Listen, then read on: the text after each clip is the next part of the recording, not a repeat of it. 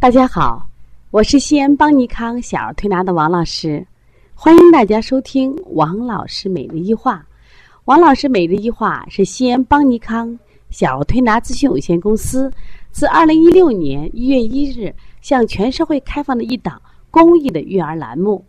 开设这个栏目的目的，就是想将我们每天做小儿推拿临床中的所感、所悟、所想，及时的分享给广大的育儿妈妈及小儿推拿的同行们，希望对你们有所启发，有所帮助。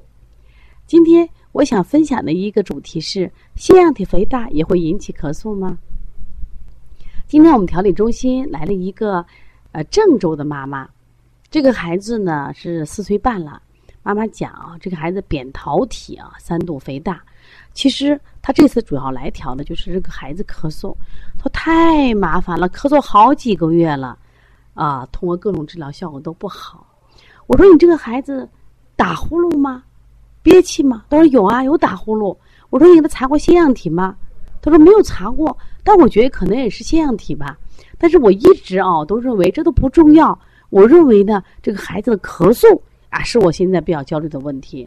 我说，如果你的孩子有打呼噜、有憋气的现象，那么你的孩子的咳嗽很可能就是腺样体肥大引起的。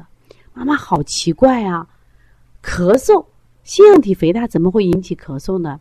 其实呢，关于这个话题，只要听过王老师每一句话的啊，其实我已经讲了很多遍了。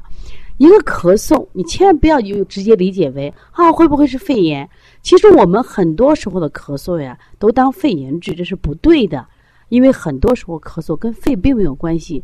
其实《黄帝内经》啊，在很早的时候他就说过这样一句话：五脏六腑皆可令之咳，非独肺也。那么今天我就想分享一个，它跟肺有关，也和肺没关的。那么腺样体肥大引起咳嗽，说跟肺有关呀，因为它属于肺系病；但说它跟肺没有关系的，因为它是腺样体或者鼻炎的分泌物引起的咳嗽。这怎么解释呢？首先知道腺样体呢是我们每个人身上啊都会有的一个免疫器官，它位于什么呀？就是鼻咽顶部。这个名词呢，在中医里叫항상。当然，我们现在用肉眼看不见，有时用那个啊、呃、鼻咽的 C T 镜呀，啊，它是从鼻孔里面能看见。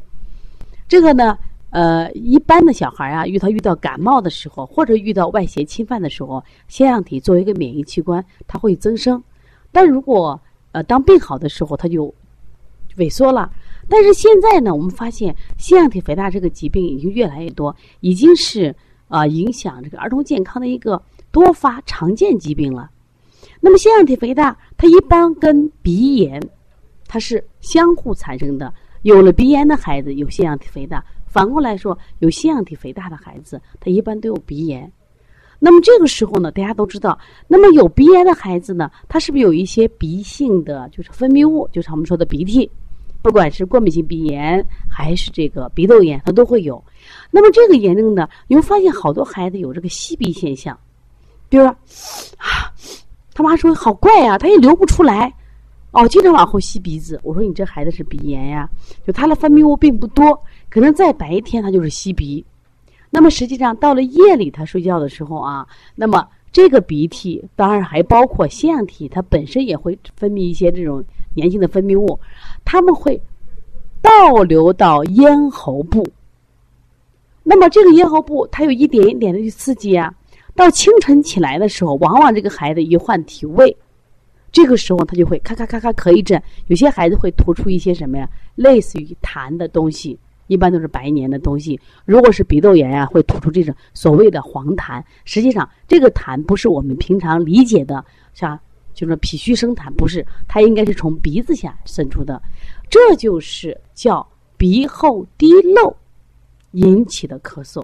那么这个病呢，现在真是也是多发病了。但是往往这个鼻后滴漏引起的咳嗽，实际上我们就以为是孩子是支气管炎啊、支气管肺炎引起的咳嗽，我们下大的精力在这方面治疗，往往都错了。因为从西医来说，治疗思路是不一样的。为什么？因为鼻炎的治疗，它会用的药是什么呀？抗过敏的药。但是如果是支气管炎或者是支气管肺炎，西医大夫如果在进行血常规检查以后，发现它有这种细菌感染或者病毒感染，用的是头孢抗病毒的药。就药都不一样。所以为什么这个孩子他咳嗽了好几个月他没有治好呢？是因为医生和妈妈的思路在给孩子治肺炎，在治支气管炎，而没有考虑到这个孩子是鼻炎引起的。妈妈就给我讲，王老师，那么治好鼻炎他的咳嗽就会好了？我说当然呀，但是你的孩子他还有个什么像运动后咳嗽，运动后咳嗽实际上在西医里这名字叫什么呀？过敏性咳嗽。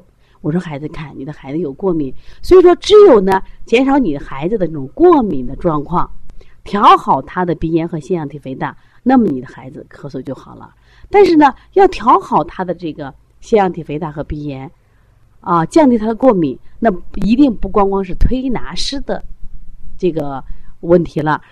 你光说法好不顶用呀，因为这个孩子过于敏感，过于敏感的话，我们要降低他的敏感度。最近我一直在推荐一些降低敏感度的方法，让孩子不变成什么呀过敏体质，就是让孩子滚草坪，让孩子用这种干毛巾或者说我们的干的洗澡巾擦全身，给孩子做全身的挠痒痒的游戏，让孩子去挖沙子。为什么这样做？通过这样做以后，让孩子他的敏感度降低，那么再配合我们的推拿，孩子的正气足了，他的敏感度不那么什么呀强烈了，他的咳嗽自然好了，同时他的鼻炎腺样体就好了。所以说对于腺样体肥大引起的咳嗽，也就叫鼻后滴漏引起的咳嗽，希望大家一定要记住。同样大家还要记住一句话，咳嗽呀呃，可以到内科去看，很可能是支气管炎或者支气管肺炎引起的咳嗽。咳嗽如果到这个鼻炎科，就是耳鼻喉科，那就是鼻炎腺样体引起的。我再给大家说一个，还有一种咳嗽到心理科，这叫心因性疾病，这个是非常重要的啊。所以现在的孩子很多压力大，包括我们一些大人可能有些症状，那么都考虑心因性疾病。那心因性疾病呢，就是我们就是往往有这种焦虑或者是肝郁气结啊，心情不舒畅的人，他就会引起一些疾病。那么首先心因性的咳嗽啊，这就是一种特点。当然了，还有心因性的颈椎病啊，还有心因性的哮喘，后续我们都会分享。所以希望大家能能持续跟着邦尼康多学一点中医辩证，受益的一定是你自己。另外告诉大家好消息，八月八号王老师讲舌诊就要开课了。那这次课程呢，我们准备的特别充分，讲了二十五种儿童疾病的舌象的分析以及四合一疗法。另外呢，还讲了十四种成人疾病的这个诊断，包括九种体质，包括还有这个舌象与性格。关键我们会教你怎么去判别，一眼能看出这个孩子是实是虚，这个人为什么他啊、呃、痛经，他为什么脸上会长斑，其实舌头都告诉我们了。所以学习舌象可以让你成为辩证的高手，可以让你生活变得更有趣。如果想学习的话，可以加王老师的微信幺三五七幺九幺六四八九，也可以加帮小编的微信幺八零九二五四八八幺九，欢迎大家学习。